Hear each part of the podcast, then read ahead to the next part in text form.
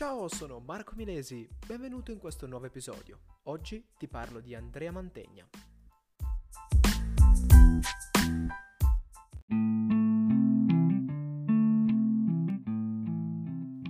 Quando parliamo di Andrea Mantegna parliamo di un pittore nato a Padova nel 1431 e morto a Mantova nel 1506 si forma nella bottega di Francesco Squarcione, che fu un sarto, un pittore, un collezionista e un mercante. Questa bottega si trovava a Padova, di conseguenza Mantegna si formò a Padova, proprio dove nacque. Nel 1453, quindi all'età di 22 anni, sposò Nicosia Bellini, che era figlia di Jacopo e sorella di Gentile Giovanni Bellini. Nel 1460 si spostò a Mantova dove incontra Ludovico Gonzaga e lavora per la corte dei Gonzaga. Tra il 1466 e il 1467 si sposta a Firenze e Pisa dove opera e tra il 1488 e il 1490 si sposta a Roma. I campi di interesse e di studio principali sono l'architettura classica, quindi si basa sull'archeologia, l'anatomia del corpo umano e la rappresentazione prospettica anche del corpo umano, vedremo ponendolo in alcune posizioni particolari, in scorci prospettici molto strani. Partiamo proprio da un dipinto che eh, possiamo dire essere un po' la sintesi di tutte le sue caratteristiche, ovvero l'orazione nell'orto. Come vedremo eh, nell'episodio di Giovanni Bellini, l'orazione dell'orto, eh, che venne dipinta anche appunto dal Bellini, è un soggetto molto comune. Ad ogni modo, Mantegna pone una particolare attenzione al paesaggio, infatti sullo sfondo è rappresentata la città eh, di Gerusalemme, questa volta però in modo soggettivo. Infatti egli inserisce eh, alcuni elementi architettonici mh, diversi, strani, che non c'entrano con la città effettiva di Gerusalemme, soprattutto la città di Gerusalemme di quel tempo, ad esempio il Colosseo piuttosto che un anfiteatro.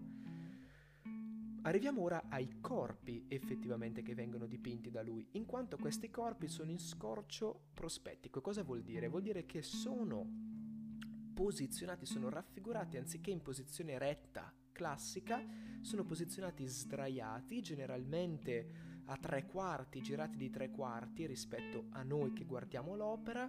Questo perché? Beh, perché Mantegna voleva mostrare la sua abilità nella raffigurazione proprio della prospettiva. Passiamo ora a San Sebastiano. Il dipinto di San Sebastiano sappiamo bene essere stato dipinto anche da Antonello da Messina. Quello del Mantegna è stato dipinto in due diverse versioni, noi prendiamo la più celebre. Si può confrontare con quello appunto di Antonello da Messina.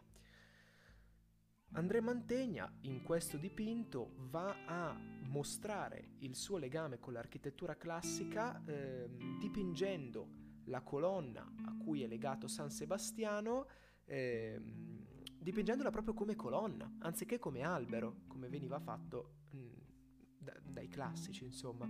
Cambia anche il paesaggio rispetto a quello di Antonello da Messina. Infatti, eh, anziché collocare San Sebastiano al centro della città, lo, lui viene, viene collocato fuori dalla città. Assistono alla vicenda soltanto i due arcieri che eh, effettivamente hanno trafitto con una miriade di frecce San Sebastiano, anche qua un'altra differenza. Quello di Antonello da Messina era trafitto soltanto da 5 frecce, quello invece del Mantegna da sembrano ben più di 10, insomma.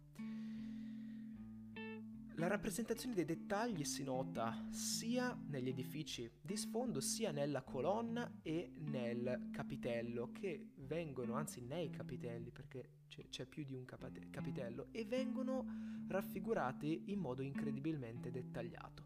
Il corpo umano è anch'esso rappresentato in modo molto accurato e il Mantegna, come vi ho detto all'inizio, eh, pone un'attenzione particolare soprattutto all'anatomia del corpo. Il volto, questa volta, rispetto a quello di Antonello da Messina, fa trasparire chiaramente la drammaticità del momento e non è più un volto quasi sereno come in quello di Antonello da Messina. Passiamo ora al Cristo morto, che è un dipinto particolare. Eh, viene chiamato anche Cristo in scurto, è stato dipinto tra il 1482 e il 1483 circa, non si sa la data precisa, si tratta di una tempera a colla su tela e fa parte della Pinacoteca di Brera. Questo dipinto rappresenta il vertice degli studi prospettici applicati all'anatomia umana, svolto proprio da Andrea Mantegna. Infatti viene raffigurato Cristo con altre due figure a sinistra, sulla sinistra, ehm, e Cristo viene raffigurato anziché eretto in posizione sdraiata, quindi lui fu il primo a raffigurarlo in questo modo e soprattutto eh, la prospettiva sembra quasi essere sbagliata, in quanto i eh, piedi sono rimpiccioliti rispetto alla parte superiore del corpo e rispetto soprattutto alla testa. Qui ovviamente non si sta, eh, no, non si sa se la prospettiva sia o meno sbagliata.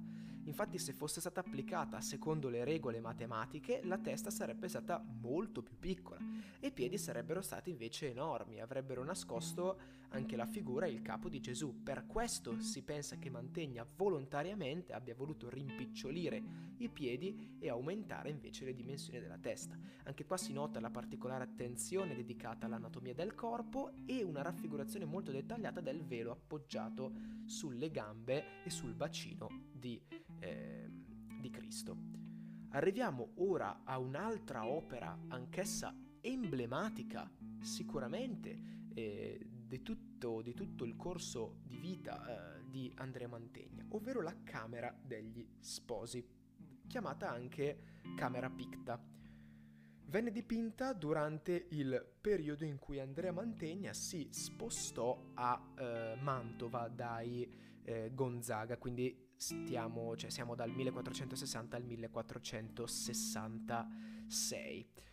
E quindi Gonzaga chiede proprio a Mantegna di trasferirsi a Mantova e di diventare il loro pittore di corte, ovviamente Mantegna accetta e dipinge, dipinge eh, diversi, eh, diverse camere e in particolare la Camera degli Sposi è la più famosa dipinta da lui. E, era la camera di ritrovo della famiglia per gli eventi ufficiali, tipo gli incontri con eh, altri esponenti di altre famiglie altrettanto importanti, è interamente affrescata tranne alcune piccole porzioni come ad esempio la finestra piuttosto che il camino.